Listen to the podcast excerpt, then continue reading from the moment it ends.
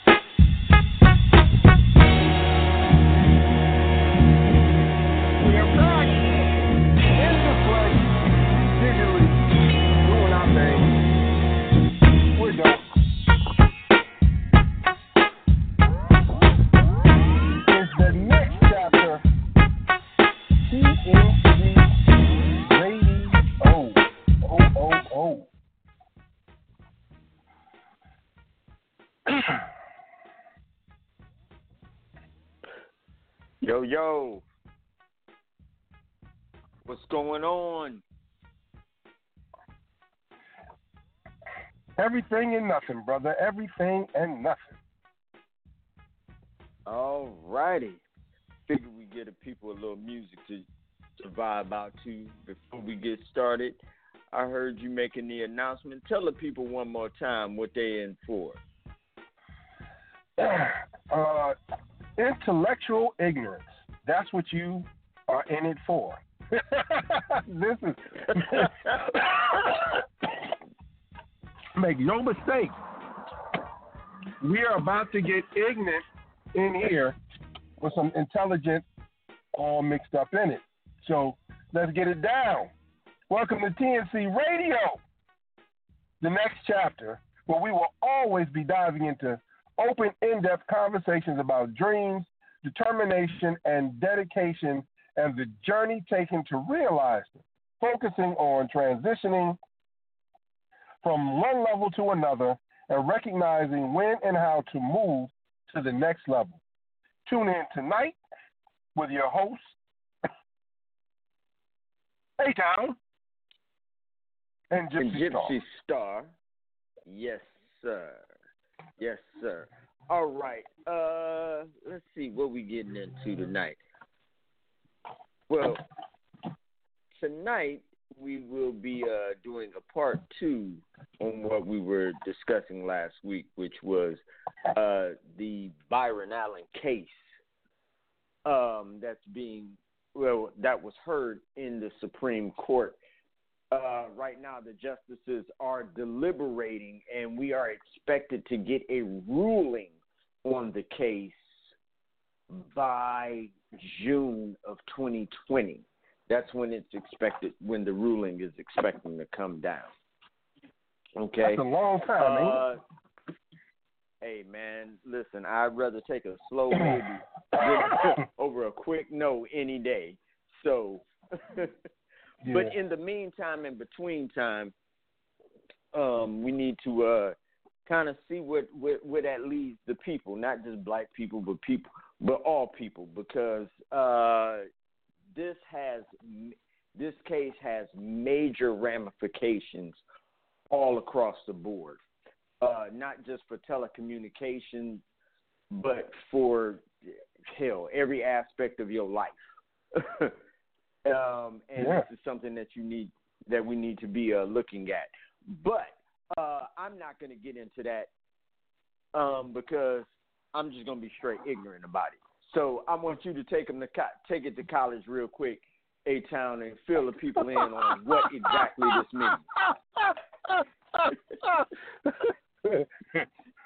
I, just wanted to take your line. Negroes gonna starve. Now let me quit. Um, Lord, so let's get into the importance of this. The importance of this case is there's a clause, and I don't have it in front of me because like I've been driving, so I, I'm literally just pulled over on the side chilling, doing the show. I was about to um, control the board from my from my um, fire tablet. But yeah, so what happened was there's a clause in the civil rights where it talks about um, civil rights protection, where it talks about grounds and justification for finding somebody or something racist or violating your civil rights. And it's and it was an or statement where it was this or that. so the current case is based on Byron Allen, who actually won thirty billion dollars, twenty billion against um against um Comcast, and I think ten billion against um Viacom. I think are the main two. Charter. Charter, Charter and Viacom. Yeah, so twenty million against Charter, 10 bi- 20 billion against um Charter, ten billion against Viacom. So what happened? You know, it went to a regular court and an appellate court. He won on both. So now, you know, as I'm just gonna say it as the news say it, says it. Trump's excuse me, Trump's Justice Department under Bill Barr partnered. Think about this. The Justice Department partnered with a defendant in a discrimination case and is backing the company who has been accused of discrimination and found guilty twice. So think about this. Let's get some implications. A company, two companies, who were found in violation of the civil rights statute by two courts are now being supported by the justice system department, and we say justice in quotes, to help them avoid being found guilty of racism. So think about this. The Justice Department is openly defending somebody who's already been found guilty of violating Byron Allen's civil rights twice. And the, what the Justice Department is saying is that Viacom um, and Charter, was it Charter and who? Comcast, whoever. Charter. What was it again? Yeah, Charter and Comcast. Charter and Comcast. They're saying that both of them had reasons other than race as the factors that decided not to broadcast any of Byron Allen's TV show. And so now they're saying because race was not the only reason, they're not saying that race wasn't a reason, but that race wasn't the only reason, that now it's okay. Because the clause, what they're arguing is that the clause in the civil rights, um, the um, language in the civil rights clause is saying that the only reason that someone can be in violation of the civil rights of another person if the only cause and reason was ethnicity or race. But if it's ethnicity and race and something else, then it's okay because it's not a violation of your civil rights because they had other reasons. But what they're not putting in there is how it weighs out. In other words, would the other things mean anything if race wasn't involved? Because this comes up because some of the reasons that they use for not broadcasting some of Byron Allen's shows, where they were talking about bandwidth and size and whatever other factors come into play when broadcasting a TV show. But in the same time, they actually started broadcasting shows that were owned by white people who were less proficient, and I'm using proficient because I know the term, less proficient in those areas than Byron Allen. but then they were saying that there was something different about him. So the criteria that they used to kick out Byron Allen was not criteria that they used when they let other people who happen to be white and own, you know, TV shows, networks to put their stuff up. So now that becomes the big problem. Because now if they say that race and ethnicity have to be the only cause and if there's anything else, it now basically legalizes discrimination. And they did something like that because we mentioned it last week. They did something like that with Texas because Texas was one of those states that were found in extreme violation of civil rights. So they were put on a watch list of civil rights people, so of civil of states that um that had to be watched for civil watch civil rights violations. So we'll put it this way: when states back in the day were found to be egregiously out of line with the um, new civil rights policies, they were put under the civil rights statute, saying that now anything that you do regarding this has to be approved to make sure you're not being racist anymore. So what Texas took people to court about was saying that that statute for them was outdated and that they have made amends so they don't need to be under civil rights watch. Therefore, they don't need to have it their decisions approved by the civil rights clause. And then they went on to argue that though some of the redistricting or gerrymandering, uh, gerrymandering as they're calling it, discriminated against clearly and put people of color clearly in an adverse situation. What Texas said was that wasn't the intention. We intended to do this, but that was an unwanted result. And so, Supreme Court being, you know, the people that they are, and personality, they found they found that only in one of ten cases was Texas in violation of the civil rights statute because it was such a gross dereliction that there couldn't have been any other major motivating factor except race.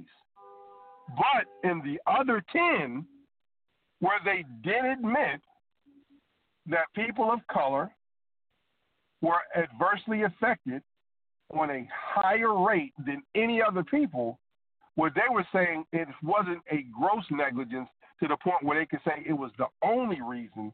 And since discrimination was not the main reason that they did it, everything could stand because it wasn't their intention to be racist. And so now the, the Supreme Court has this history now, even though it's one case, where they basically said that accidental discrimination and racism is okay. And that racism and discriminatory outcomes are only pertinent to the civil rights clause or the civil rights laws if that was their sole intention. But if they had another intention and it just so happened that discrimination or racist outcomes correlated with these processes, as long as that wasn't their intention, the unintentional racism and discrimination can stand. But now this is on a bigger level because the Civil Rights Clause itself wasn't being judged in the Texas case. It was whether or not Texas fell under it and why or why not.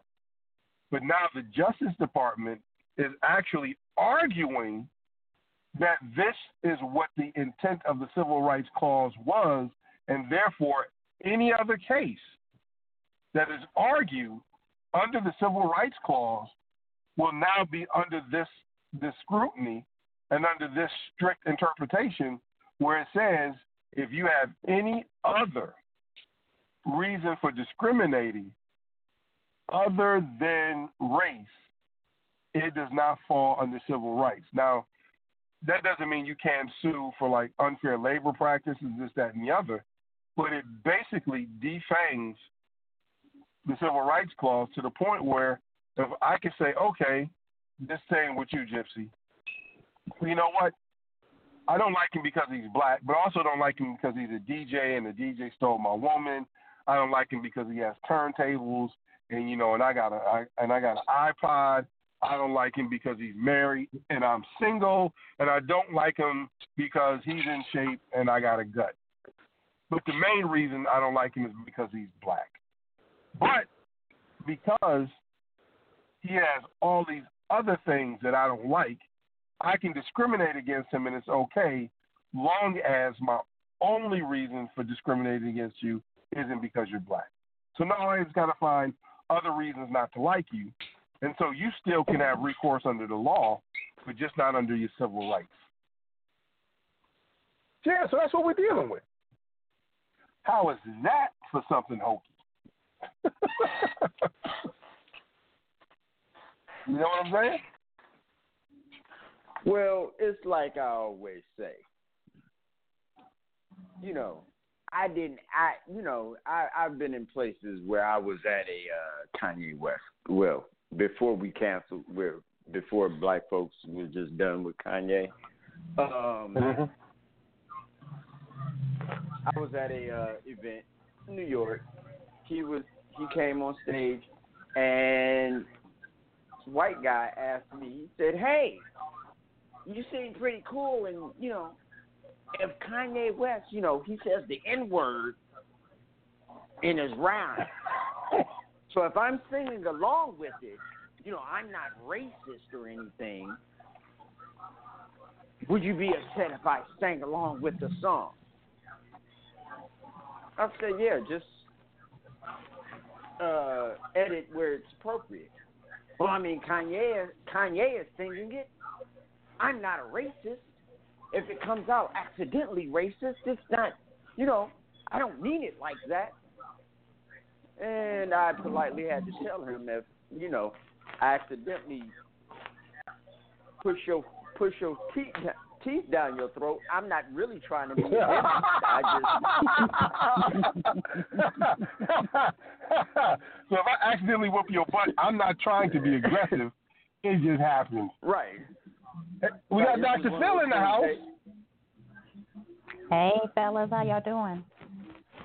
Hey.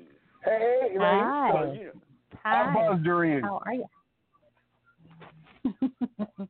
Can y'all hear me okay? I've been having some technical difficulties, so I apologize for No, being no, what'd you say? We can't hear you okay because you're having technical difficulties.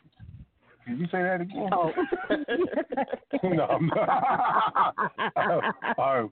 Okay, I, I'm, I'm gonna get off it. I'm gonna get off it. I'm going to get off it. So, yeah, so that's so how I feel finish up about what you were saying, accidental Gypsy. racism. Huh? Yeah. No, I How saying you feel about I it, Dr. Phil?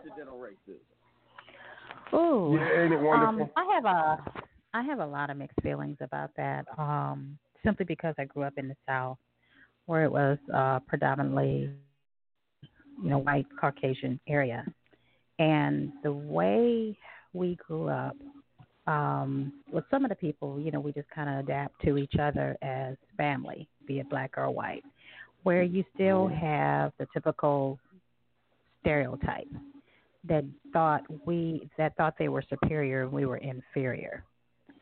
And that always stuck with me um because i pretty much had to fight off and on uh with the opposite color um and most of my high school friends it was a small rural town that i grew up in uh most of the guys dated white women because everybody was their cousin. So they didn't really. it's the truth. I was like, I could not date Everybody was anybody. That's your cousin.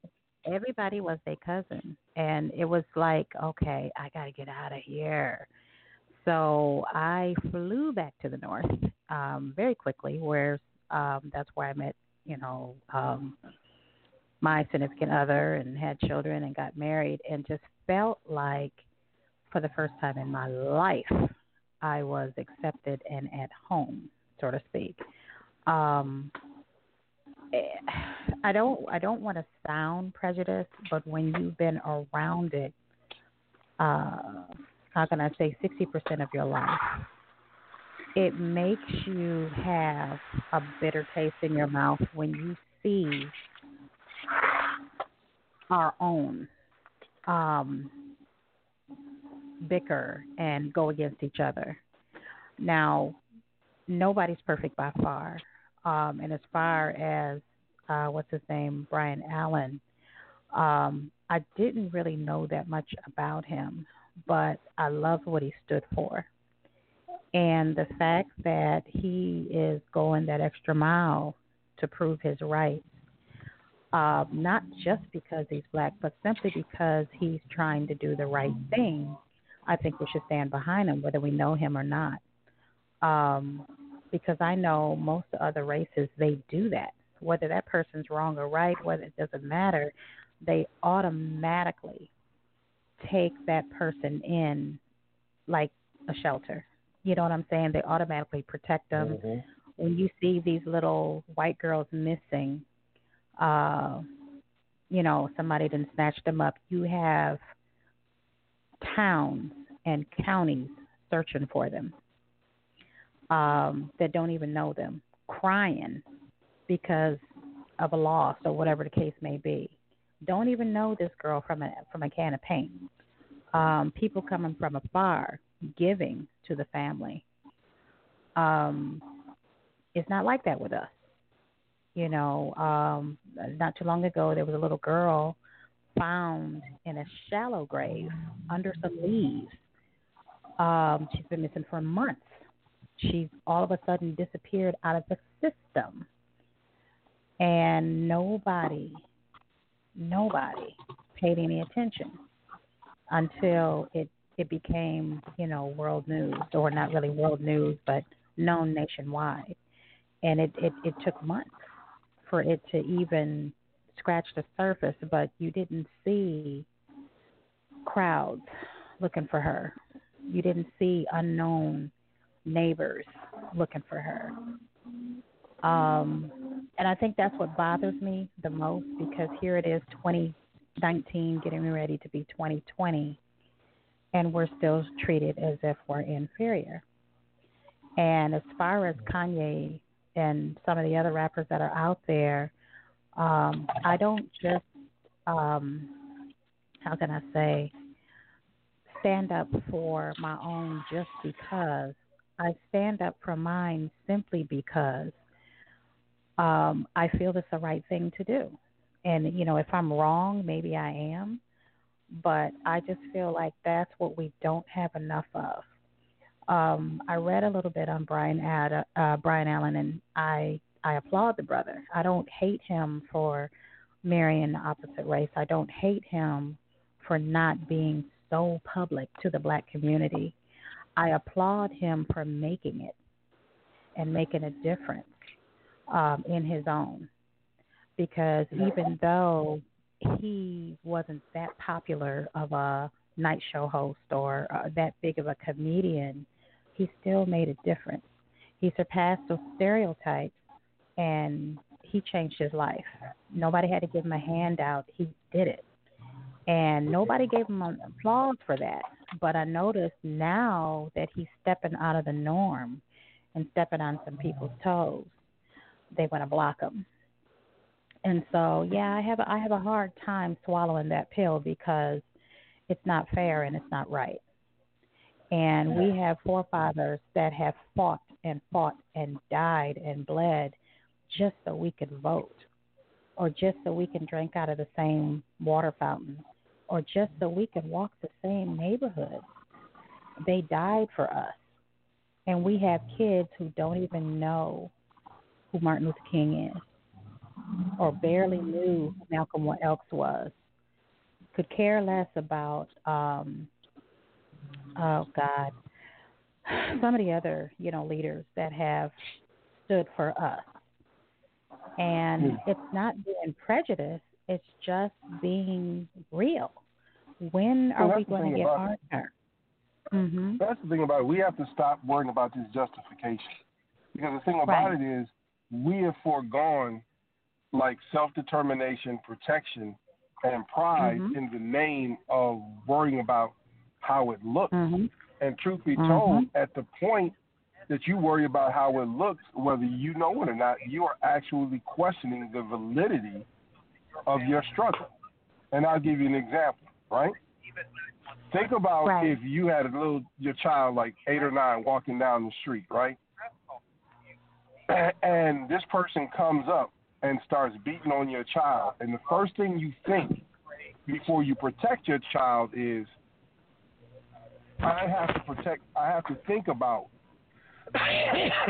how it's going to look when I'm mm-hmm. protecting my child before I decide to protect my child, and if I can't come to a conclusion about how it's going to look, I'm going to let my child get beat until I figure it out. Now, me, I don't care how it looks. Like I'm a man who don't hit women, don't put my hands on sisters. But if a sister was to lose her mind and start beating on my kid, I don't care how it looked. I'm punching her in the mouth. Like I'm not gonna sit up there and try to negotiate with her because she's a female. Well, I can't hit her because it's a female. So wait a minute, I'm gonna let this crazy chick beat my my children down and harm them because I'm worried about how it's gonna look. If I'm, at that point, I'm actually questioning the validity and nature of my child's abuse. I'm actually equating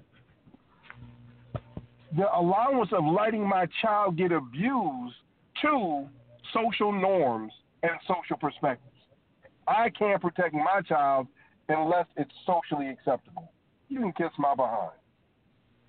At the point that any human being attacks my child, you just become a human being who attacks my child. I don't care if you're a midget. I don't care if you're a giant. I don't care if you're male or female. At the point that you put my children in harm, I don't consider how it looks for me to protect my child. I'm going to protect my child. And so what happens is what we don't we'll realize we actually bring the nature of our struggle into question when we think like that. And I'm not getting on you about that. I'm just saying that's something prevalent in what we do. So let's let, let's Right. let's do this. Let's take care of business first, real quick. This, this is the Hour Network. This is TNC Radio, and we are talking about Byron Allen.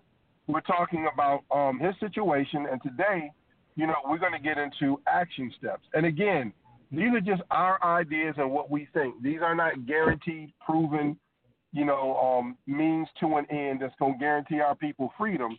But we believe, and when talking about it, we should have some idea about what we're going to do about it.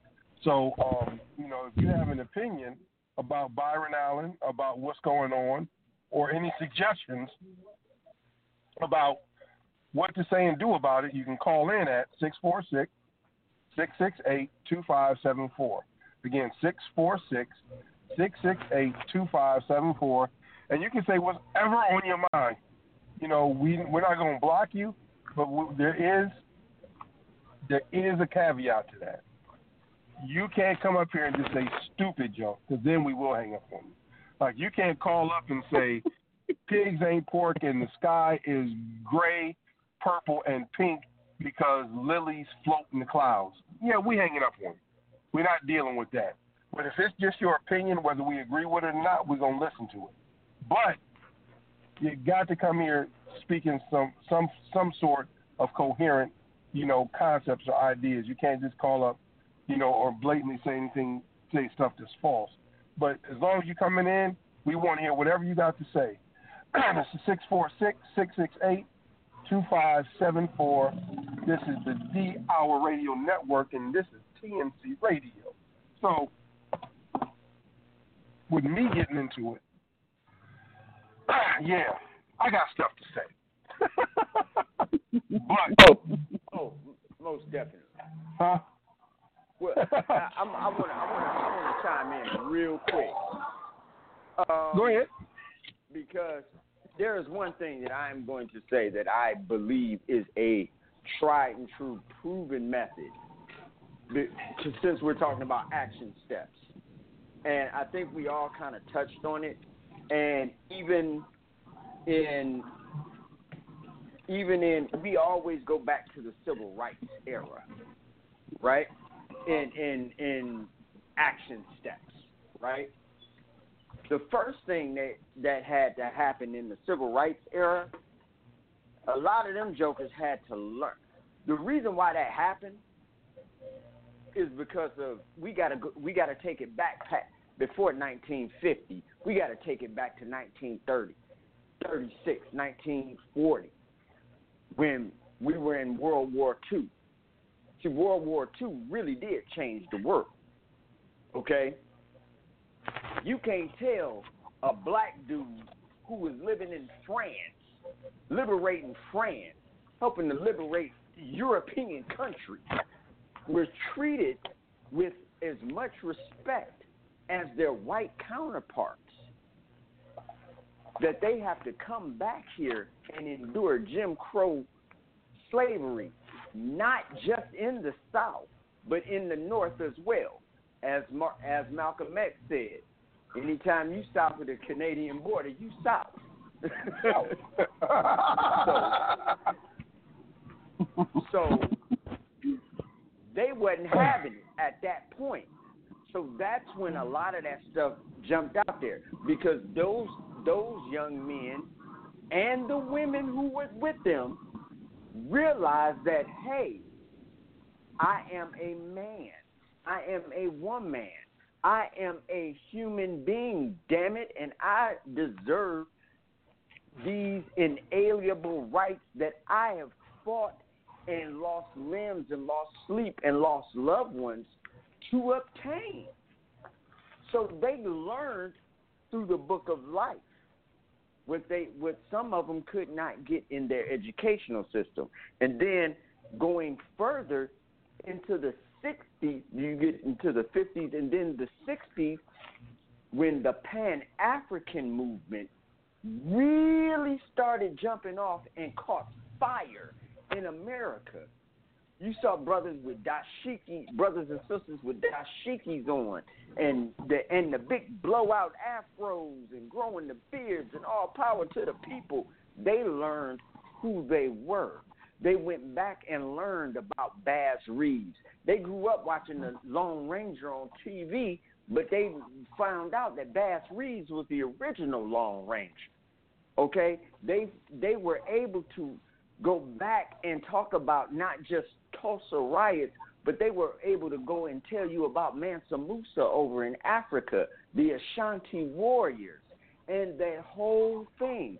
So they began to learn who they were pre slavery. So anytime you learn, you have to get. That is the first step in action in taking action. You have to learn who you are, where you come from. And yes, slavery changed a lot of that. But we we are the most we are we are in a generation where we have the most information ever in human history. I have there's a two year old that can get on that can get on a online and look up any and everything what they want. They want. So why isn't it that we're teaching them about something other than how to do the Dougie or the the, the Molly Wop or whatever the hell you know, Lil Uzi Vert wearing a skirt and all this other crap. Why are we teaching them more than that? See, so that's the first step. Because then when you by the time you get to Byron Allen going to the Supreme Court and the justice systems and all of this, that, and the third, now I know about who I am and why I'm great. So none of that stuff at the beginning, middle, and end of the day won't matter because because at the same time everybody talks about the athletes, right? Oh, this, this, that, and the third. What if LeBron James? What if LeBron James and every other top tier athlete in every sport, like they did in the '60s, rallied behind and rallied behind Ali and said, "Nah, we're gonna get together and form a coalition." And all of those just and everybody set out just one game. How much money would everybody lose? Hmm. You can't find you can't find a you can't find it. you can't find a basketball team without a black star on it. Maybe the Cavs. Now. no, the Cavs. No, ah. no, the Cavs. We can't. No, the Cavs got some black people, brother. We we can't get rid of. No, get rid I of said them, star. You know. I said star. I said star. I said star. Well, I'm, said I mean that's because I mean it's it's a build up, and you got young bucks, but they got some brothers who are, are who are burgeoning stars. They're stars to be. Okay. Okay. But even but I just even. I, still. I just don't want my I just don't want my city singled out like that. Like the only team ain't got no black people on it that stars is Cleveland.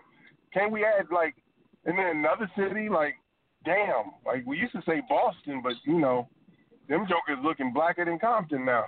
Uh, Right. Right. so Right. Right. so yeah. So um. They, But let's get back. Let's let's, let's get back because before we got to the action steps, because action steps come next. We were we were you know talking about our opinions about where everything was and how everything is happening. And so, what you know I want to get to is, you know, we need to really realize the impact that things have on us. But this is the problem to know the impact, you have to understand the situation. To have to understand the situation, you got to research and know the situation.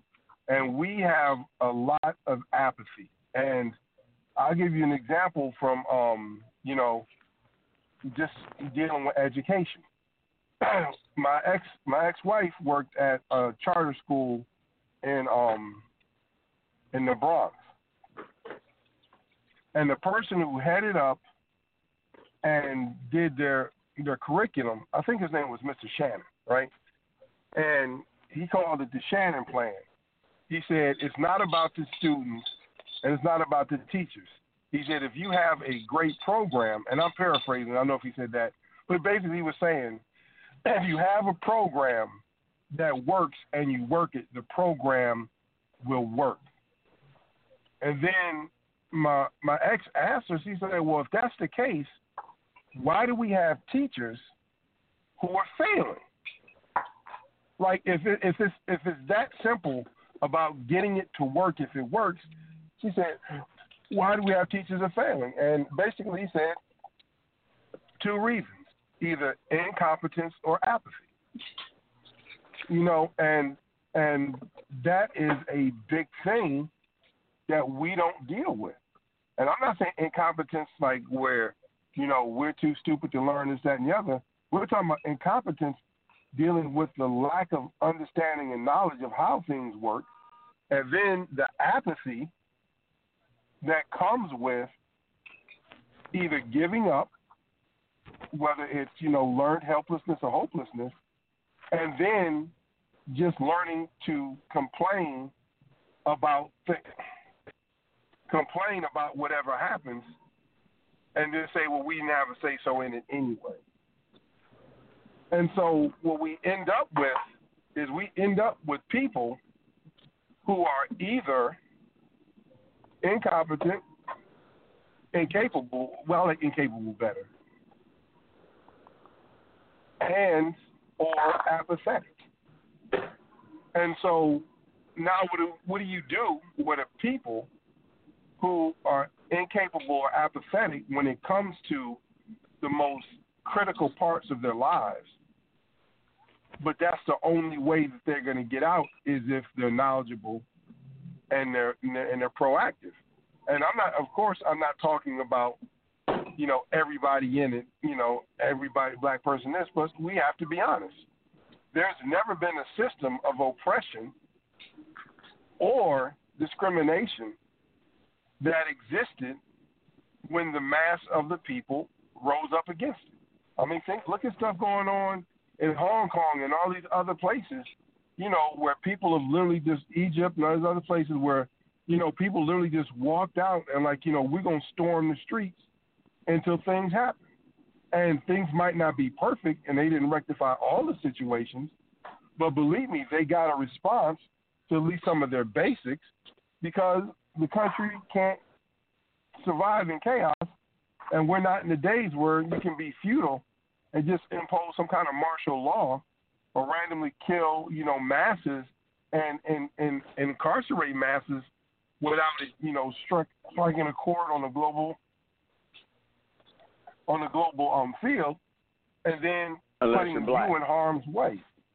Well, I mean, even even black. even with black folks, hold up, even with black folks, America still purports to care and want to do things for black people, but then they just create negative and oppressive systems that put it in a position where you just merely being black and alive can put you in a dangerous situation.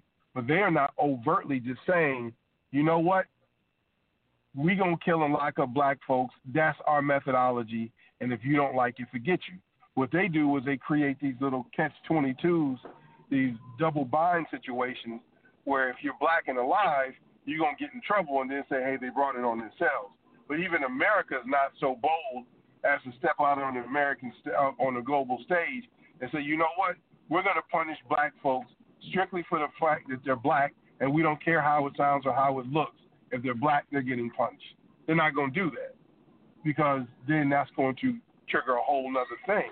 So they have to make it look like, you know, it's it's our ineptitude and inability to compensate and deal with a just and civil situation, and then we therefore put ourselves in these positions where we deserve what we get.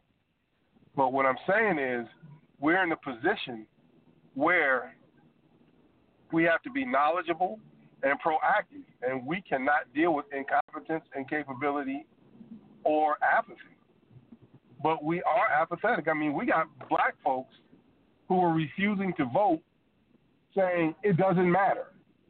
And then when Trump and the rest of these people start pulling this stuff off, and now you got somebody in heading the Justice Department who is siding with racist policies as identified by lower courts, now everybody is tripping like, how you're the one who said that your vote don't matter and that, you know, it doesn't matter who's in office.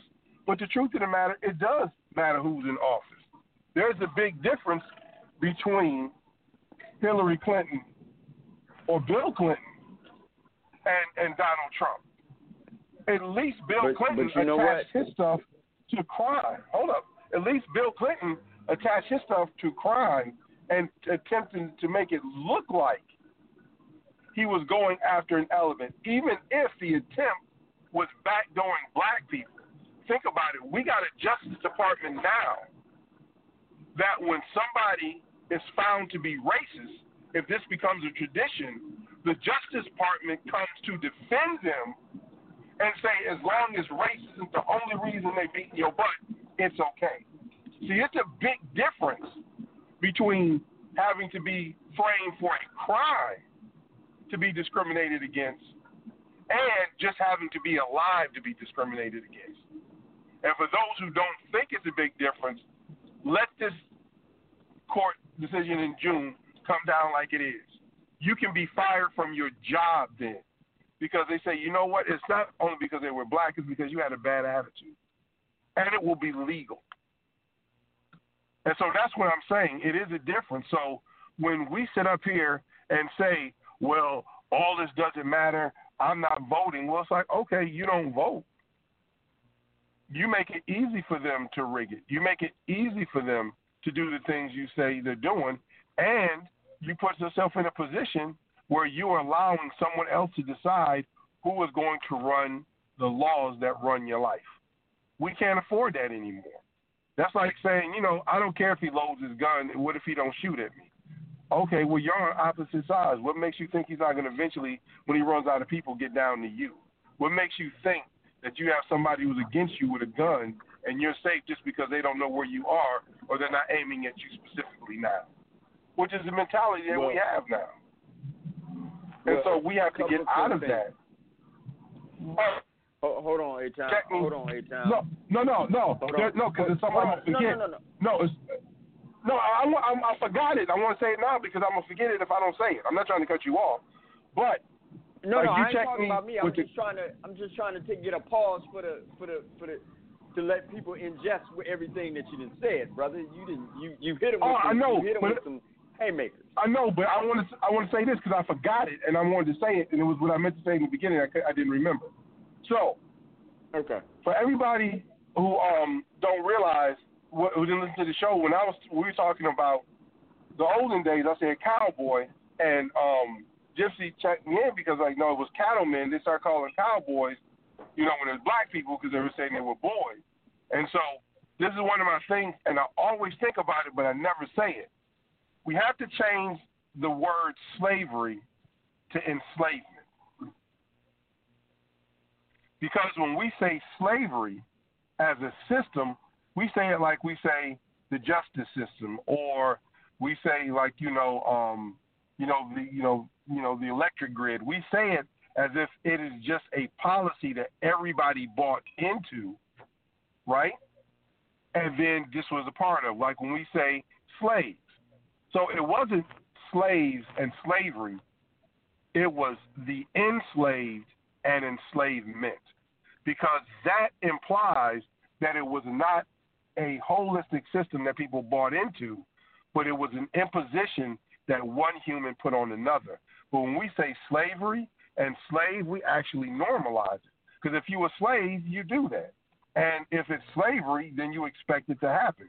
But when we talk about enslaved and enslavement, it changes. And I've been wanting to say that for a minute, and I keep forgetting. So that's it. That's all. I'm done with that. But yes, not slavery, not slaves. It was the enslaved, and it was enslavement. Okay, now we can take a break. All right. and as per usual, he if I'm if I'm gonna get hit, I'd rather get hit with a book. and that's what and that's what you done gave us. So because you have given us um let's just say a doctoral thesis as to what uh, we need to be doing. I'm going to go from one teacher to another this is Boogie Down Productions with their classic off of the uh, the original Blueprint album. Okay, ghetto music, the Blueprint of hip hop. This is Boogie Down Productions with You Must Learn. Learn.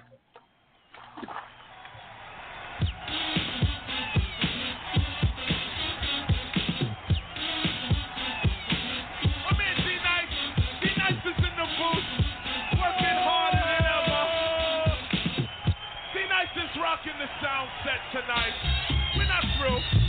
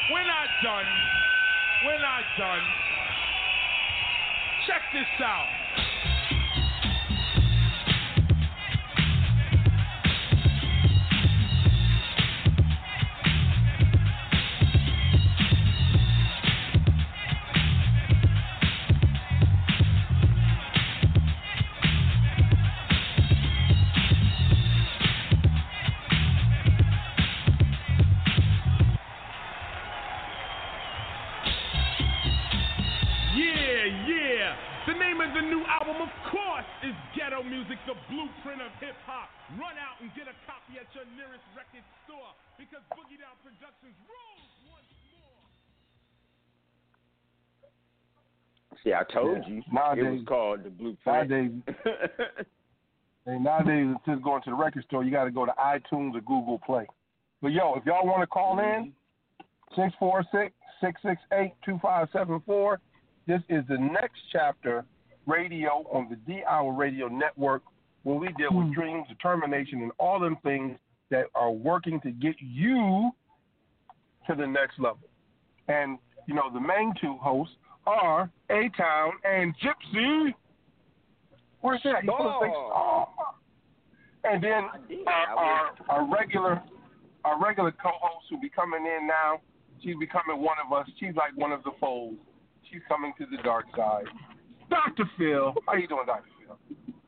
I'm awesome, honey. How are you? I'm sexy as ever. I try to fight it, but I can't help it. You know, I, I, I be trying. I be looking at myself like, don't, don't do that. Don't be so sexy. And I just won't stop. I can't. You know, I don't know. You're so funny. Oh. Oh my goodness. This is the ignorant intellectual uh, platform. So that's what we do.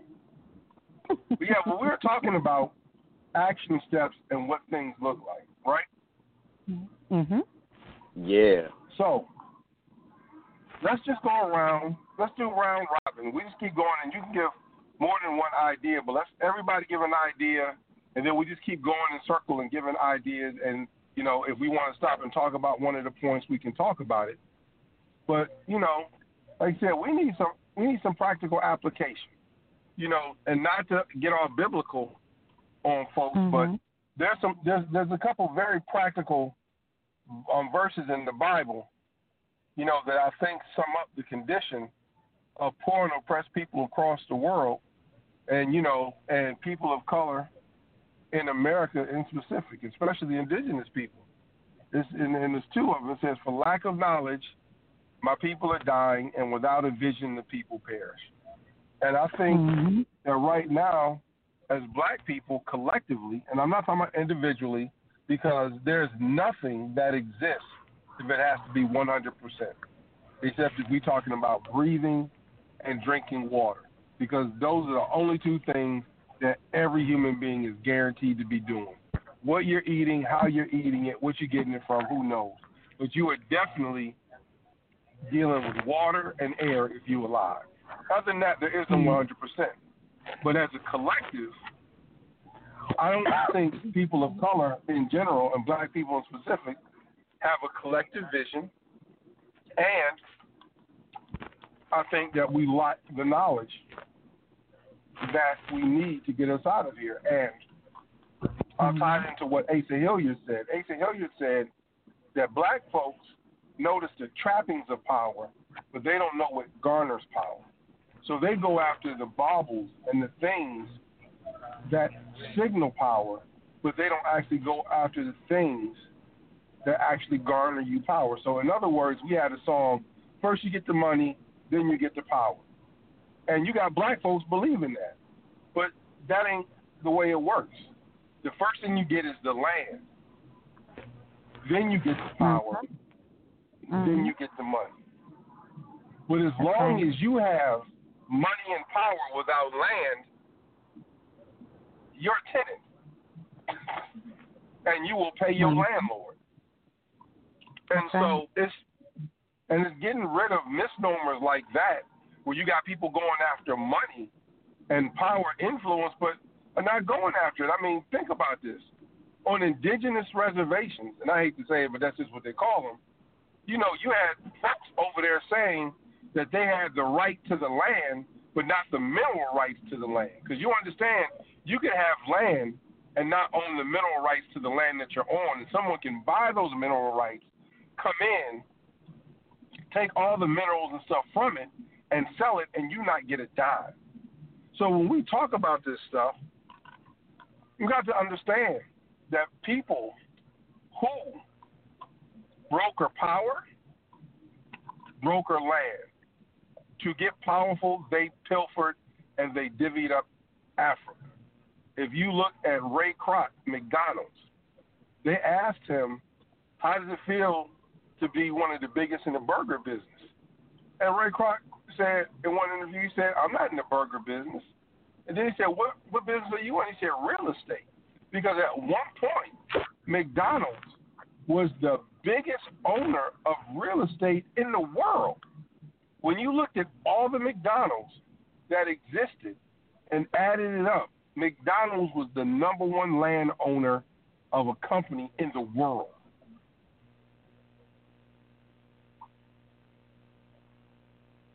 And Hmm. so that's what I'm saying. It's like, you know, we have to really look at our knowledge and our vision and understand that we have to redefine our terms and learn more.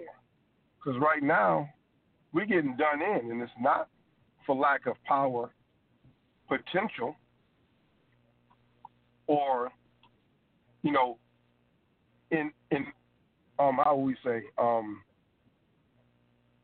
potential energy. We don't have enough kinetic energy. We got a whole lot of potential, very little kinetic. And so that's what I'm saying. You know, it's just like we need to find a way to turn our potential into kinetic.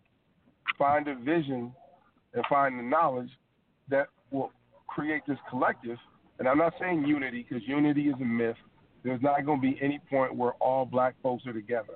We just want the majority of black folks together to do their thing. All of us ain't got to be down. We just need the ones who need to be down who want to be down. But you know, to get that that collective where we can start moving, and that's where I'm at, dude. Because like right now, you know, it is. It's it's funny, man. It's like we're standing next to water and and and we're dying of dehydration because you know we don't got the good sense to turn around and drink the water. But that's what I thought, you know. and I think you know, I think you know, with the way things are going, if the just if the if the um, Supreme Court sides against Byron Allen, this is the state that we're going to be in, but in the worst condition. Hmm. I know that sounds terrible. Okay. Okay. Well, um, I I agree, but I disagree. Um, and the reason why I say I disagree, I'll go with that part first, is because I I truly truly believe um, what you said earlier that people uh, die because of lack of knowledge. That is so true. What they don't know they can't pursue. Um, what they don't know they can't create. They can't they can't go further unless they know where they're going or how they're going to get there. Um, and I'm not trying to get all religious either but I'm a strong believer in the high God and, and the word of God and I know in Second Chronicles one eleven it talks about how God is talking to Solomon, and because Solomon was humble Um, he didn't ask for much. The only thing he asked for was knowledge and wisdom. And because of that, God made him ruler over his people. He became king. I strongly feel that yes, we have not because we ask not. And then our faith drops to almost zero because of the hard times and the hardships we've gone through. And we were a really, really suppressed and depressed people. We were in slavery for what, over 600 years, and now an additional 400 years from the mindset. We were taught that we were ugly. We were taught that we were dark or representing darkness. We were taught that we were less than beings. And when you're constantly conditioning your mind into thinking that you're less than someone else, you start feeling like or stop believing that you can have more. Now, even though we've been free from slavery since the 1800s, here it is 2020, and we still settle. Why do we still settle? We're steady pointing fingers. Oh, the man's this or the, the no, no, no, no, no, no, no, no, no. I'm a strong believer that we can have whatever we want if we put our minds to it, whether we're together as a people or unity or not. It's just a matter of getting that faithful few and creating that uh, what you call um, black city, black market. Um, and I'm not talking about segregation, but really, really making it strong. Um, and I know a lot of times, yeah, people go back to um, the day when we weren't free to vote and we weren't free to be ourselves. We were taught like, or should I say, put down like we were slaves, even though we were free. But it still goes to show that it took that long just to walk and stand up for ourselves. I don't know what happened to our generations, but it's it, it's like it's crumbled, like there's an erosion going on. You know how sand gets in the water, water hits it so long it eventually dissolves. The same thing with us. You know, if if we don't try to stick together, we're going to eventually wither away. Our mindsets are too busy trying to be like someone else instead of standing up what we believe in. And we're the only race that, yeah, you know, um, we're neglected or rejected by America, but we're also rejected by our motherland too. Have you noticed anytime you're Americanized, they don't really want to have too much to do with you. You can go over there and well, Africa um, if you want to, but they're going to stop you dead in your tracks. But yeah, it's changing. Well, no, no, that's that's, that's, that's about it is. Let me, I, I'm, I, I, want to, I want to oh. step in real quick because I got, because I, because I have some friends from Africa. I have a friend from Jamaica, and we, and we have mm-hmm. these conversations often. Number mm-hmm. one, first and foremost, they don't reject us. They re- I'm not they saying everybody. I getting just biblical. Uh, uh, no, no, no, no, no, no, yeah. no. Hold, hear me out. They don't reject mm-hmm. us as much as they, mm-hmm. to get bibli- to use a biblical term, rebuke us. Mm-hmm. They admonish mm-hmm. us because here we are. Our foreparents came Mm-hmm. through all of this, and as Mm-hmm. you said, this is what you do with that legacy and that struggle. But that's coming from a place of them not also understanding what they were Mhm. colonized.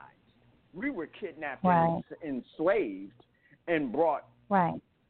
And brought through a whole nother system where you know your name was you you left Africa and your name might have been Timbuk when you left. When you got here, your name Mm. became James. You mm-hmm. know what I mean? You know, Yeah. you went from being Kunta Kinte to Toby. No, Mhm. it's a, it's so so in that they don't they look at us like okay even if you don't have that connection to Africa what Mhm. have you done with from your grandmother to you? How is Well, it that you went point. from but but at the same time you have to look at both Malcolm and Martin. They were both Mhm. right. Okay? It Mhm. wasn't that black folks wasn't standing up for themselves back in the Mhm. day because they were. Mhm. But at the same Oh, I know time, it was. But at the same time, I don't need to go over to Mr. Tim, to Mr. Johnson's Mhm. uh, or or Mr. or Mr. Majeski's mhm. store because I can go see Mr. Johnson in my own neighborhood and eat this. Mhm. I have an aunt that passed away, and she said it wasn't until she got older that she learned that pheasant was a delicacy. She had Mhm. been eating pheasant. My grandfather, her father, went shooting and hunting. He got pheasant. They ate. They was living on in the in the quote unquote ghetto, and they was eating pheasant, the same as Mhm. somebody who was living out in you know the hoity-toity parts of Shaker Heights, Ohio, mm, in a Mhm. mansion, and and was eating pheasant. It was just cooked Right. two different ways. They just she didn't know Mhm. she was eating pheasant. It was just tiny chicken to her. She didn't know, Mhm. but she was already eating that stuff. So we've given Right. up what we had and the value of what we had and have. And we're still doing that Mhm. today, i.e., the greatest thing that's that's come out, the the last American musical art form, truly American musical art form, Mhm. is hip hop outside of jazz and the blues. But just like I dare you to go to a blues club now or a jazz club, you'll find more white folks in there enjoying blues and jazz than you do black folks. You go to a hip hop concert, 80% of all hip hop is bought and sold by white folks. We don't even know the history on what we're doing. But that goes back to that apathy that A-Town had talked about beforehand. So it's not that we didn't stand up for ourselves. We are just so benevolent and apathetic that we just give shit away. All Well, that's what I was trying to get at. That's what I was trying to get at because we were a peaceful people. We were a peaceful people.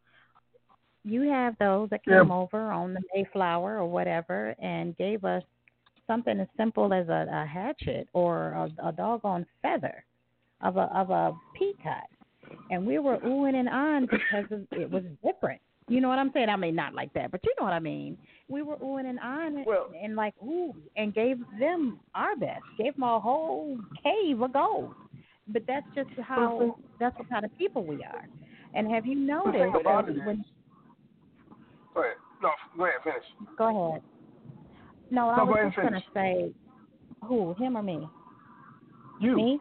Oh, oh, okay. Yeah.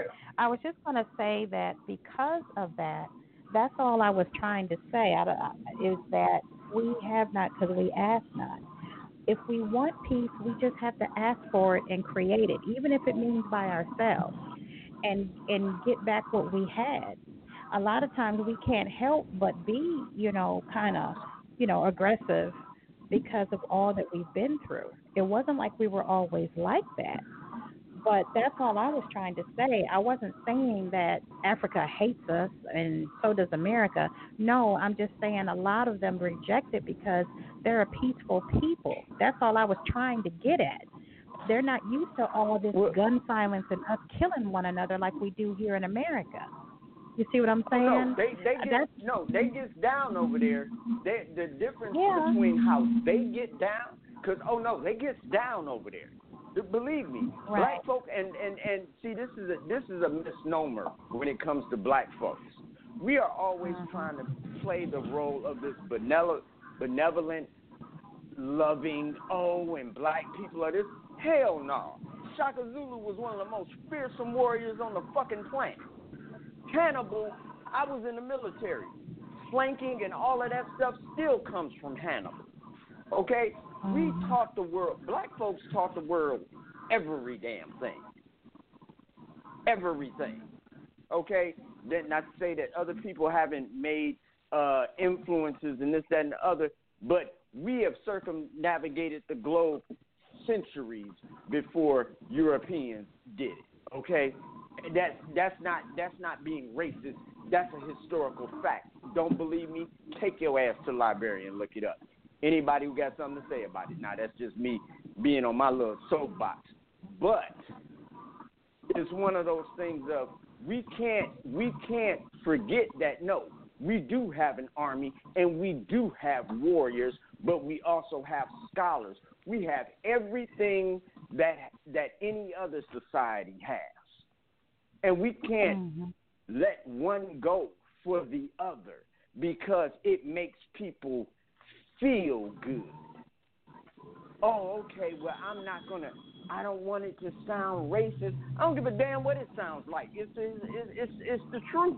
It's just it, you can go look this up in the library. I don't give a damn if it makes you feel some kind of way. It's it's history. If you tell people the Boston Tea Party, you want to know when the first, you want to know a terrorist act? It was the Boston Tea Party. But they're not going to Mhm. teach you that in American history class. But it was. It was an act of terrorism. It was an act of vandalism. That's it, that's precisely what it was. But you know, because they were fighting King George, we're going to look at it and say it was an heroic act. Yeah, okay, I give you that. But why can't I have a hit? I can't. Why can't I have a a, hero like Larry Davis in New York going wild on the police because because they was coming to get him over some other stuff and he wasn't having. Why can't Why can't I say that? Why is it wrong for me to say that? Why is it? Why do I have to go and talk about Fred Hampton, who they're about to do a movie about, in the shadows? Why is it wrong for me to to cheer for Martin Luther King and Malcolm X at the same time? Why is it wrong for me to embrace Nat Turner So and and, while you on that, embrace let's hold on. Chris's edit? Hold on, let's get let's get and if y'all want to get in on this, we're talking about action steps and implications of the Byron Allen decision in case it doesn't go our way. If you have anything to say about it, call us at 646 668 2574. Again, that's 646 668 2574. So, getting into that, like, so we're, we're getting to this. So, um, let me, because I am very particular that, you know, when we tying up stuff, we got to get it together because people are going to be listening to us. And we have to say, listen, we're going to make mistakes, and sometimes we're going to mix up history. Like, I know when my mother got mad, she used to mix up names. She called Terry, and when I didn't come, she come and beat my behind, talking about, why didn't you come when I called you? I'm like, you called Terry. She said, you knew who I meant. And I'm like, oh, okay, but that don't mean the difference. You, you, you called Terry. And so, so in other words, mm. we're going to be getting stuff. There's a whole lot of information. So, but understand that you need to check us on it if we get it incorrect, praise us if we get it correct, and then perpetuate it, you know, when we get it together. And so, getting into it, what happened was, and, and I'll say this because I've had the conversations with people from other places, and I've also, though I've not been to the continent, I study under people who were continent experts. Like that was what they did. You know, the George Jolly, the White Sutherland, the Paul Hills, um, and like Mutabo Okanta, one of my mentors. And so what happens is when they went back, some of the conversations they had gave an insight into the problems that exist between African people and people of the African diaspora in America and other places, and also on the importance of our narrative. See, what happens is black folks in America, especially through videos and all this other junk, we get propagated as these powerful, free, rich people who just, you know, are miscreants who are misappropriating our goods and our talents and, and our skills and, and our freedoms. And so we're getting looked at in that light. Like he said, like um, Larry was saying, and I got what you're saying, Phil, Dr. Phil. I'm not going there again, but I'm just doing this because it was a point that was brought up. You know, not a rejection, but a rebuke. So what mm-hmm. happens is one of my mentors, when they went over there, they said, you know, one of the first questions that they got asked when they got off the boat or the, or the plane in this case mm-hmm. was, why didn't you come back for us? Hmm. Mm-mm-mm. At the point that you got free, why didn't you come back? Hmm. So Mm-mm. it is not just like he's talking about rejection. It's it's feelings of rejection on the other end. And like one of my friends, he was from Trinidad, right? Mm-hmm. And he said when he used to watch TV about American culture and saw black folks and this, that, and the other, he said, mm-hmm. I literally thought black folks were the laziest and most irresponsible people on the planet because mm-hmm. I'm coming from, you know, I'm coming from a, a, a, a, a island, you know what I'm saying, where you know mm-hmm. it's still classism and caste systems that are overt. You know what I'm saying? You know where right. people are struggling and you know not knowing where your meal is coming from is a cultural thing. And he said, and mm-hmm. thinking you got all of this stuff and you're just messing it up. He said, well, once I hello. He said I had a different perspective because see, I mm-hmm. thought you guys had it all and just weren't using it. I mm-hmm. was just an illusion. Wow. And so what Mm-hmm. happens is people have this illusion of what it is to be black in America over Wow. black in any other place. You know what I'm saying? And so we have these misconceptions among us that allow us to perpetuate these misnomers and misedu- and, and misinformation between us. But Right. the biggest thing that exists between people in the African diaspora, and specifically talking about people in Africa and people in America, is a mm-hmm. misunderstanding of loyalty Mhm. and position when it comes to being mm-hmm. there for one another. And because we have white people perpetuating mm-hmm. the concepts and ideas and the images of our cultures, we can have these misnomers. Like people talk about Africa. I want to go back to Africa. I ain't going back to the. As one of my mentors pointed out, there is more uncharted land in South Carolina than there is in Africa. Africa Mhm. is like 80% city. Some of the most wonderful advances in architecture and everything exists in Africa, but all they show you are, you know, the indigenous people who reject modern culture Mhm. and stuff like that. But then when you Right. go there and you start going places, it's like, well, damn, this junk looks better than New York. This junk Mhm. looks better than Chicago. This has bigger Mhm. buildings, you know, and more intricate structures. But what happens is we allow white folks to paint starvation Mhm. in the face of black folks. And so I said that to say is that there are a lot of misnomers and misinformation that float between us that are not from our doing Right. that allow us to have these kind of conversations and conflicts and then the good part about it is, you know, we get it together and we work it out. But Right. this is one of the action steps. Mhm. Well, um, Gypsy said, you know, it's about knowing where you come from. Part of knowing where you come from and who you are is being in control of your narrative. See, Mhm. black folks don't get it. Like, you cannot have in high school teach Irish history. You can't have a high school teach Jewish history.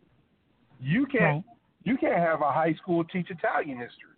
You can have Mhm. a school teach world history and teach about the contributions, but you better not be in a school that's not ran by that ethnicity and say you're doing that. They'll have a fit. You know why? Mm. Because they know whoever teaches your culture and your history controls it. That's right. So, so when I hear black folks talking about we upset because the school system won't teach us, it's like we're the only people who get upset that our oppressor won't teach us about ourselves. Mm, mm, mm. Think about that. Yep. The oppressed are upset Mm. that the oppressors won't teach them who they are. Right. That just Well, sounds Dr. Claude, stupid. Well, Dr. Claude Anderson said something, and we got to reshape the language. Dr. Claude Anderson said this on a program I was watching. He said they were talking about okay, you got uh, Latino rights, you have women's rights, you got gay rights. Black folks have civil rights. Who the hell is civil? Wow. because it's a Who way. the hell is civil? It's a way. For, With- But but black folks always talking about civil rights. They not uh uh but that that that leaves it open for everybody. We're all inclusive. No, hell no. Listen, if I'm hungry, right, and I got ten dollars in my pocket and I'm hungry, right? You Mhm. my Mhm, brother, mhm. and I and I and I love you. Dr. Phil, You're my sis, and I love you. Mhm. Mhm. I got ten dollars in my pocket, and I got ten minutes to get to where I'm going and back, and and get me something to eat. I ain't gonna think about you, nor you, or nobody else. I'm gonna feed Mhm. my belly. Now Right. that ain't being. That's being. You know. Hey, well, we all got to eat. Well, all of us need to come with something. If we work Mhm. on and, but because no no no no because I got a I got a I got a real good friend of mine. Knew her since I was a teenager. Won't eat a Chick Fil A because she doesn't like how they deal with gays because they're an uber uh, Christian. It, the owner is uber Christian, and I don't like how they deal with gay people. Now listen, I ain't got no problem with gay folks. I don't care. Love who you want to love. But I'm not to put gay rights over black folks. Y'all not coming. I don't see y'all. I don't see them marching for a black rights parade, a Mm-mm. black pride parade. They marching for gay rights and gay pride. That's they gay business. Right. But we supposed to include everybody and everybody's opinion. No, hell no. You take care of your house first, and then you go, Mm. and then you you clean up your backyard, and then you go and look at the neighbor to help the neighbor. If you on the airplane and it's going down, what do they tell you? Put on your oxygen mask first, and then help the Mhm. person next to you. Black folks Well, want to see, help my the people next to them while they while they passing out. Well, see, this is the thing about it is, and this is where I want to get, where I want to also talk about. Black folks have to start developing symbiotic and reciprocal relationships. See, the thing about it is, you know, and I'll give I'll give you an example. Um, if you look at the Anti-Defamation League, if anybody makes any anti-Semitic statements, and then someone supports them, whether you black, white, straight, gay, Jewish, you know, whatever, they will run you into the ground and talk about how dare you support an anti-Semite. Will actually paint you as anti-Semitic for supporting them, even if it's a veggie burger spot who makes the biggest veg- the best veggie burgers in the country, and you're a vegetarian. They will still label you as anti-Semitic for supporting them because their policies are, are, are anti-Semitic. But I've never in my life, and correct me if if I if I miss something, I've never seen the Anti Defamation Department go to somebody who they know is anti-black or anti-person of color and racist, and label the people who come there as racist and say don't support them. Matter of fact, you have Jewish people and you have people of all races, including black folks, who will support racist people and then they won't be racist. And so what happens? So we get this imbalance where if you're anti any ethnicity and someone supports you, you're anti ethnic that ethnicity. But if they're anti-black and you support them, oh, you're just misguided or you're exercising your options. Either it's guilt by association or it isn't. And so what we have, we don't have symbiotic relationships. We have people demanding things of us. And this is where I get into what you're saying, Gypsy, who demand things of us that they don't demand of themselves. They demand black folks, you know, well, we want you to do this and we want you to be sensitive to gay rights and this, that, and the other, or whatever right, you know, whatever right we're talking about, whatever people. But then when it comes to us saying, well, you know what, you might have to boycott one of your your um LGBTQ, or you might have to boycott one of your white folks or your Italian or whatever for what they did to black folks. I ain't I ain't doing that. And it's like, well, ho ho ho. You want us to hang black folks out to dry because of their negative attitude towards you, but you don't want to hang none of your people out to dry based on their negative attitudes towards us. Like, how that work? It's mm-hmm. like this. If we're going to if we're going to buy into it, the same punishment that you want me to dole out to black folks for being against you, you have to be willing to dole out to your people when they're against black folks. And it's not. I'm sorry, like like Gypsy said, I'm not down. I am well, not down. And and excuse me for my boldness, but I am one sister that loves me a black man. I've only dated one white boy in my entire life, and that was in high school.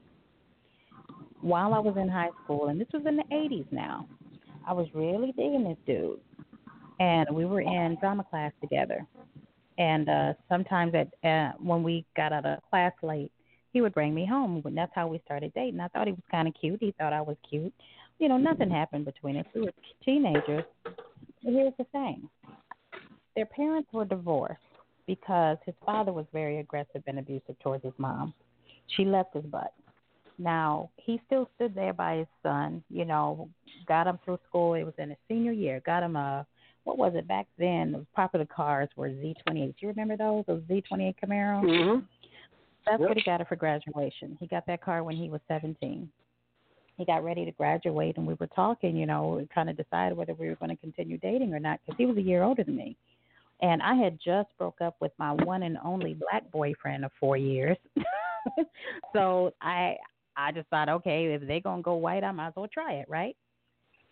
This terrified me for life, and I'm not saying all white men are like this, but I came over to his house, and his father looked at me, didn't even speak to me, pulled him in a back room, and told him told him, and I overheard him saying this. Oh, you was just supposed to get your something to leave that alone. You wasn't supposed to bring that home in my house.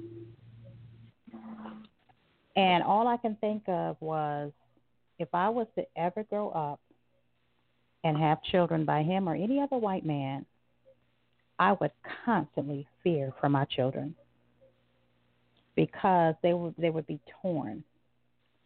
And after that, I never dated another white guy or any other color for that matter because number one, I did not feel that any other race could understand what I went through as a young black female. Always questioning my color and who I am, or why I look this way, or why my hair looks this way, or why I wasn't blonde or, or, or blue eyed, why I wasn't, you know, white or fair skinned. I would always worry about that, and I grew up with a complex because of that. And it wasn't until I got older until I fell in love with my own culture. When I came to Cleveland, a lot of people laugh at me to this day about this. I don't care. I was so happy to see black folks, and not just in mom and pop shops and restaurants and hair shops, you know, but congressmen. You know, more than just police officers. I'm talking FBI. More than just doc, uh, nurses. I'm talking doctors and administrators. Do you know the whole time I grew up in down south, I didn't see that for myself until I came up up north. I didn't think it was possible. That's sad, but it's the truth. So Yeah. forgive me for standing by my black man, but it's only because Uh-uh, He's don't ever through ask for struggle. forgiveness. Stand your ground.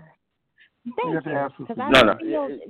Right, But you see what I'm saying, though. This is this Yeah. is But no, my no, no. I know, but that's part of I'm the mentality that's prejudiced. inside us. Right. Right. Exactly. That's but that's this is that's that's part of it. We we don't have Right. to do that. You don't have to forgive. You don't. You should never have to say, "Forgive me for standing by my black brothers." No, no, s- sister. That's what you're supposed to do. Okay. I'm telling and- you, and, and- that's that's just me. and don't and, and don't get me and don't get me wrong. I I have I have dabbled. Yes, I have. oh, I've Mhm. been a good dabbler. I've dabbled. I did Mhm. dabble. I, hmm you know, right? Okay. But but on the on the, on the real to real, there are Mhm. some things that unfortunately I'm not going I'm going to experience in my in my Mhm. lifetime that unfortunately if I had a uh, uh, uh, white wife or an Indian wife or a, or a uh, or a, or a Japanese wife, whatever. There are Mhm. certain things that culturally we're not going to understand because you just you don't live in my skin. Now I can you can comprehend it, but you're not going to Mhm. understand it. And You're there's some things. So, but but that doesn't mean that those relationships can't work and be be beautiful and and and everything Mhm. work out and the kids get the best of both worlds, so to speak. Right. Oh yeah, Mhm. but but that's part of the problem that we're having. Anytime black, Mhm. we should not have to apologize for being unapologetically black. That's where Mhm. that's what you have. You you have to Mhm. you so if if if imagine if you were taught these things or seeing these things or those rep- representations when you were a little girl growing up Mhm. and Mhm. even till Mhm. now. You know what I mean? Right. Say what you Mhm. want to. He may be a freak. He he he is a convicted rapist at this moment. Yes, he is. But Dr. William H. Cosby gave us a whole lot just with the Cosby Show alone. You know what I mean? Mhm. Never before then He really did you did. see did you see that. And I knew people who were living that reality. I went to Mhm. school with folks living that reality. Mom is a Mhm. doctor, dad's a lawyer, you know, kids ain't shit, but you know, hey, whatever. But Right. I've grown up seeing that. And it's been all to the good. Now, Right. that let me know that hey, I can be an entrepreneur, I can do this, I can do that because I've seen it done. Now, that's that that's one thing. But for you to have not seen that and then to know Mhm. that you can still do it and achieve it, Mhm. you are even better and further along than those of us who witnessed it Right. coming up because you had an inter- something in your internal clock said that that was possible. So don't ever Mhm. apologize for for being unapologetically black. Don't ever do Yeah. that. And so Don't ever do and so and, and so Mhm. to take that into an action step, it's all about exposure. because Mm-hmm. people become what what they see. James Baldwin Right. said, "What our children have always failed to listen to us, but they've never failed to imitate us." And so when you when you look at it, like going back to um, a story that I told on here before about you know the the elderly black woman when when she was asked about you know how segregation impacted her, she was like, "I never had a negative image of myself." and negative images really didn't enter into the black psyche until desegregation. She said because when we were segregated, the black doctors, the black lawyers, the black judges, the black principals, the black teachers, the black business owners were your neighbors. She said, I used to see a black lawyer go to work. I used to see a black judge going to work. I used to see black professionals. She said, matter of fact, that's all I saw. So I never questioned what I could be Mm-hmm. because I was exposed to it 24 7. It wasn't until segregation came, right? Mm. And then, Right. and when we deal with this, we have this is this is action plan. We talking about exposure. The exposure has to be planned because one thing that was an unintended consequence of segregation, because you know basically America segregated, I mean desegregated, to try to keep itself from imploding, and to and just to mm-hmm. squelch, you know, the, the the fire that wasn't going away. But one of the unintended consequences were that money breeds choices, and then people tend to choose based on their economic status a lot, and I'm saying as hmm. a, as a majority of the people, and not their social and cultural well-being. So what Right. happened is it went from these places that were flourishing and creating black wealth to these dearths and these no man lands, and now we call them food deserts that used to exist. Idlewild, if you saw it, literally it's a place called Idlewild, Michigan. It was the first black resort in the country. And so hmm. everybody and their mama came through there. Like on a weekend, it would be 10,000 people there. Now, hmm. Idlewild, Michigan, if, if trends kept going, is now probably mostly white and bought out because they learned about it and black folks abandoned it. But it used to be mm. that every black person, no matter what your profession was, if you were in the arts, mm-hmm. you came to and performed in Ottawa, Michigan. People came there. Mm. Now it ain't been ten thousand people there on the weekend coming to party dressed to the nine, because now we can go mm. other places. So one of the unintended consequences was that with our money we start making monetary choices instead of social and cultural choices, and we left ourselves with the dirt. So we have to start creating exposure by making mm-hmm. not economic, right, and and, and Right. profit oriented decisions, but start making social and cultural oriented decisions that are going to mm-hmm. propagate because there was black wealth and they blew up the cities. If you look at, they say it wasn't more, it wasn't just one Black Wall Street, it was a bunch of them. Oh, and yeah. so what happens Oh, yeah. is we have to start. The action plan is create exposure. Don't look Mhm. at like I'm better than them. Understand that you were you became you based on the factors in your life that let because at one point you had to be exposed to it because you didn't you just didn't wake up one day and blindly work for something and then all of a sudden just unknowingly become it. You had That's to right. see it at one point. So you have to make yourself seen.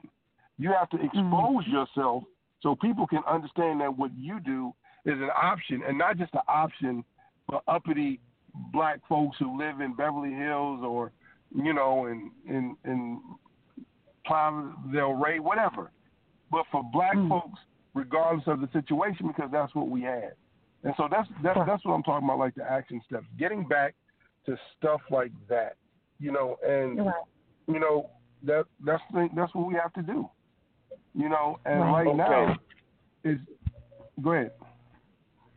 I was gonna say, I love where you're going with this, but we got like 16 minutes, 15 minutes left. So let's take a real quick break and come back and really zero in on the uh, Byron Allen thing and what Cool.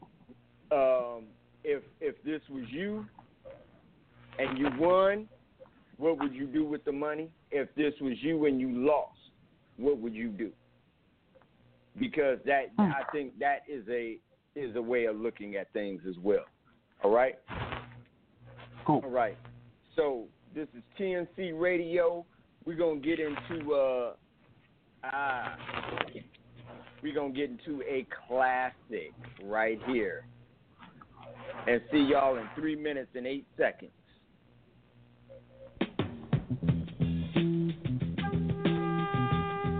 Hmm, hmm.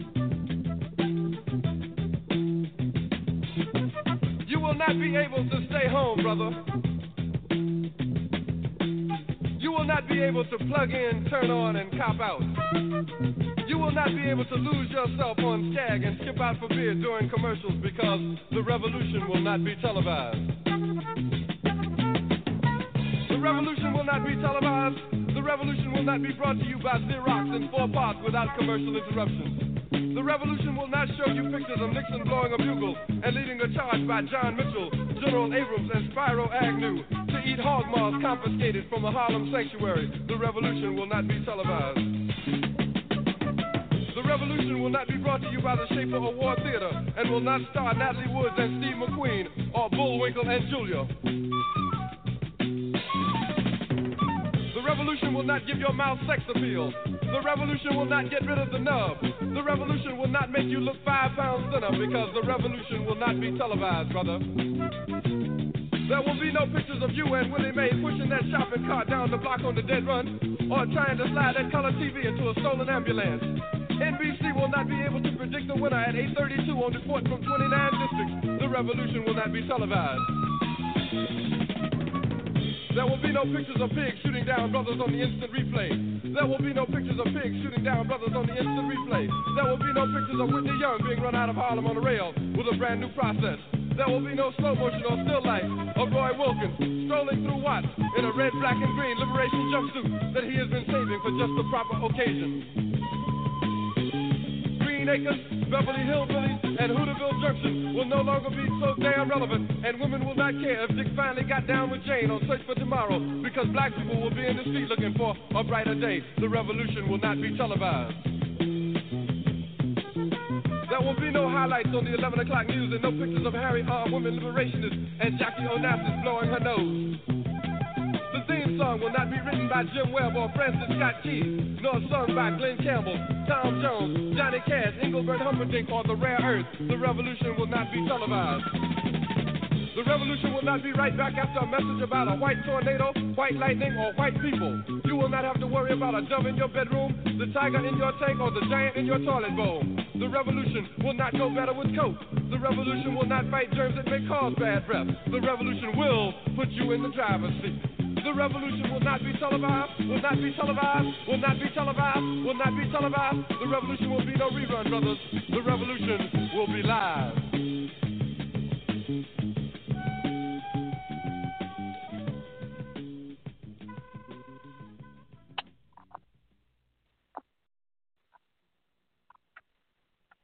Yo, the revolution will be live.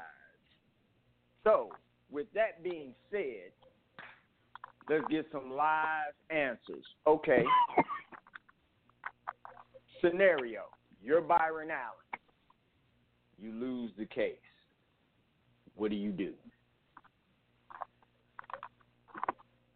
Anybody? Anybody? Anybody? Bueller? Bueller? Bueller. Hey, uh, the first thing I would do is I would sit down, arrange sit down meetings with all the power brokers that are black people who have the ability to create and sustain their own cable network and other um, infrastructure. And I would just see who is down.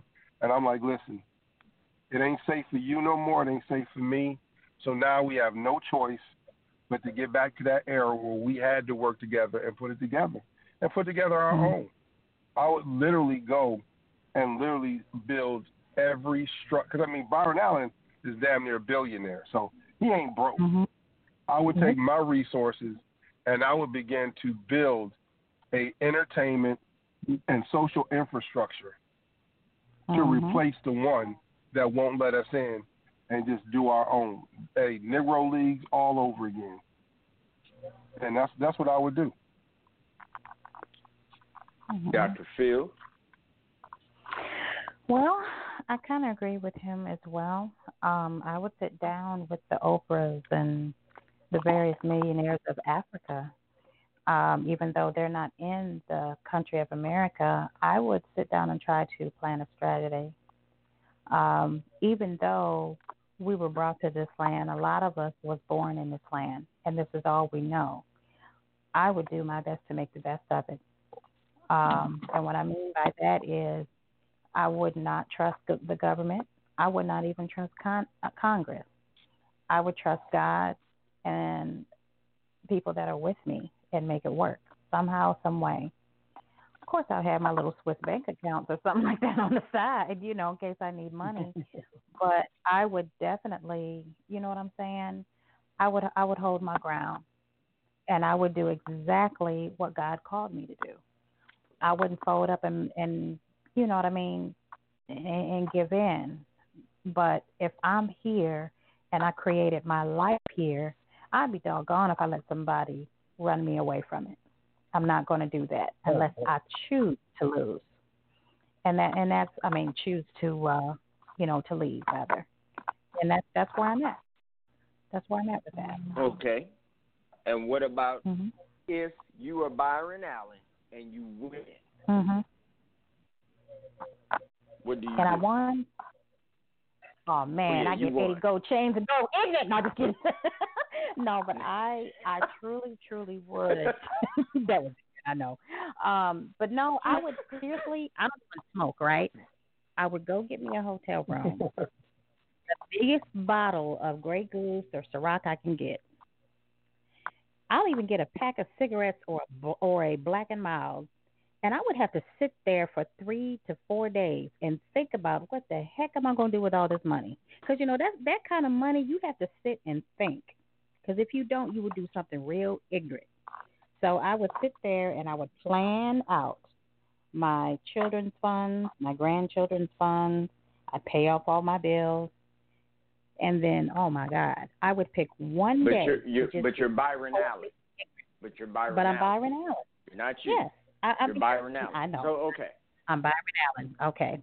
Well, first and foremost, if I won, I would tell each and every one of them to kiss my entire behind. No, just kidding. but no, I'd be like, "Where my check?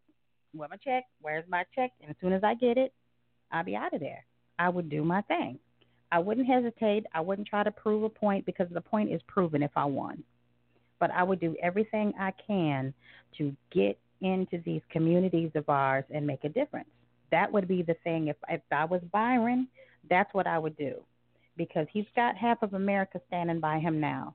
I wouldn't get big headed and forget where I came from, but I would try my best to make a difference, if nothing else. I got money. I got a place to lay my head.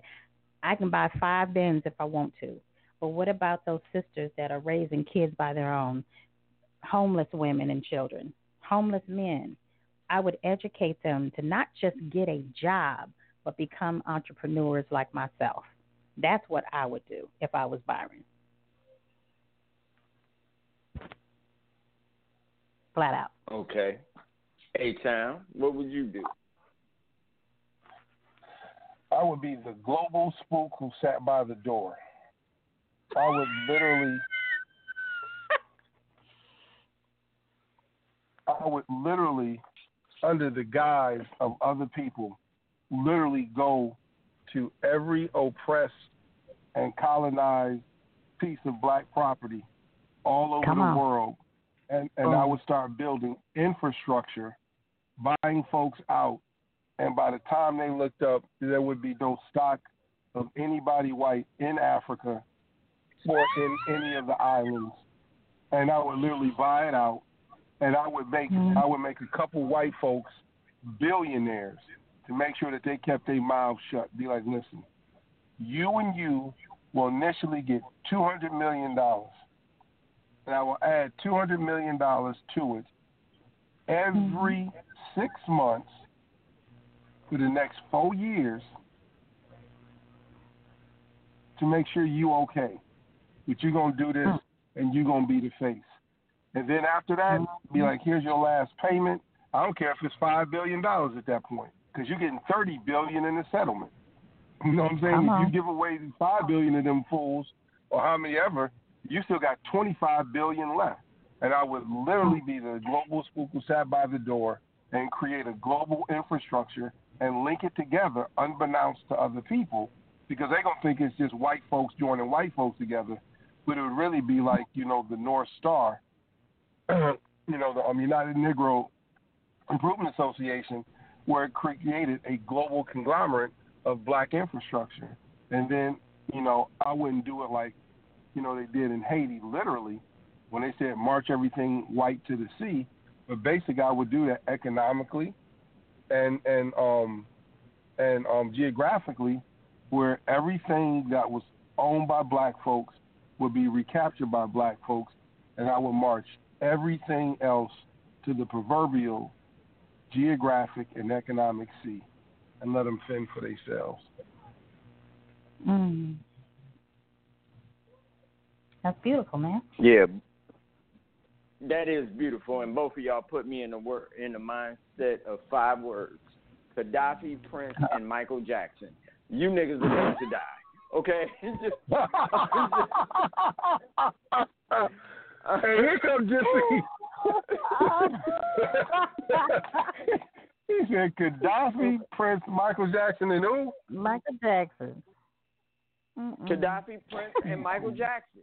You niggas are going to die. Mm-mm. This is, and I'm and, and now let me let me say it like this. Everything So, so basically, is so basically, listen, brothers are gonna starve or die. Pretty much. No, Pretty much. no, it's, what y'all doing is I think it's beautiful. It's beautiful, but that's what got Gaddafi executed. Being trying to Mhm. trying to get up. no no I No, that's mean, true. No that's No, what he's- he's Gaddafi absolutely right. executed. Mhm. He was trying to build a um get a one currency for all of Africa and they that's what got him killed. Mm. That's what got him executed. Michael Jackson and Prince. Now here we go into the conspiracy theory. Michael Jackson, when he went and got the stuff from the Beatles, right? What most people don't know about publishing is that after a certain while, you can buy other catalogs and stuff it stuff it inside your catalog. So it wasn't just the things that the Beatles wrote; it was things that black artists that they cherished had wrote and got jerked out of their money for. Michael Jackson found out what was in those catalogs, or it was in those songwriting catalogs, found out what it was, went by proxy, got that catalog, and then just start handing black folks back their stuff, like Little Richard. Okay?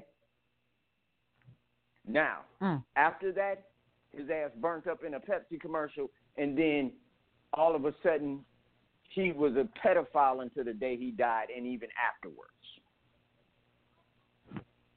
Okay? So, not rehashing all of these stories, but these are the things that I'm telling you that that that you have to be careful of. Now, if I was Byron, if I was Byron Allen and I won or lost, I'd do the same thing both ways. Both ways. If I won or lost, I would yes meet with your Tyler Perrys, your Oprahs, your Magic Johnsons, your Will and Jada Smiths, your Akons, okay, and then a bunch of black millionaires and billionaires and influential people across the globe. Oh wow, we almost done. Well, I would meet with them across the globe, and then instead of creating cable networks, apps are the way to go. Create apps and do your cable thing through your apps. That's what I would do, and and everybody's gonna go that route and let the cable systems die out because they're doing it anyway. And Akon is building a city in Africa, believe it or not. Mhm.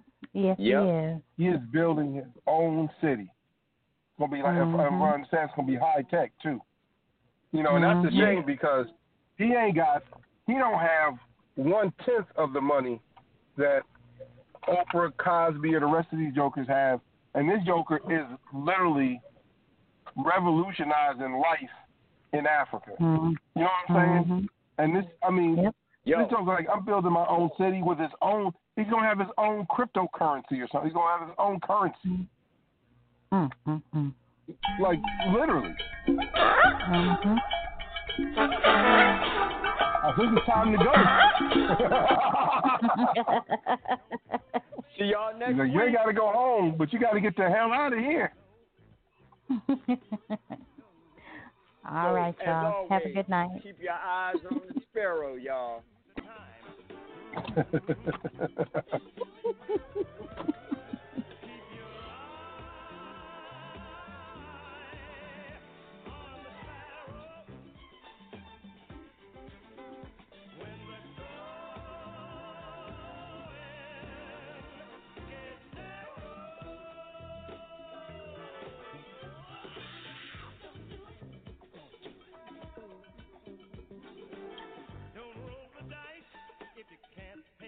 price.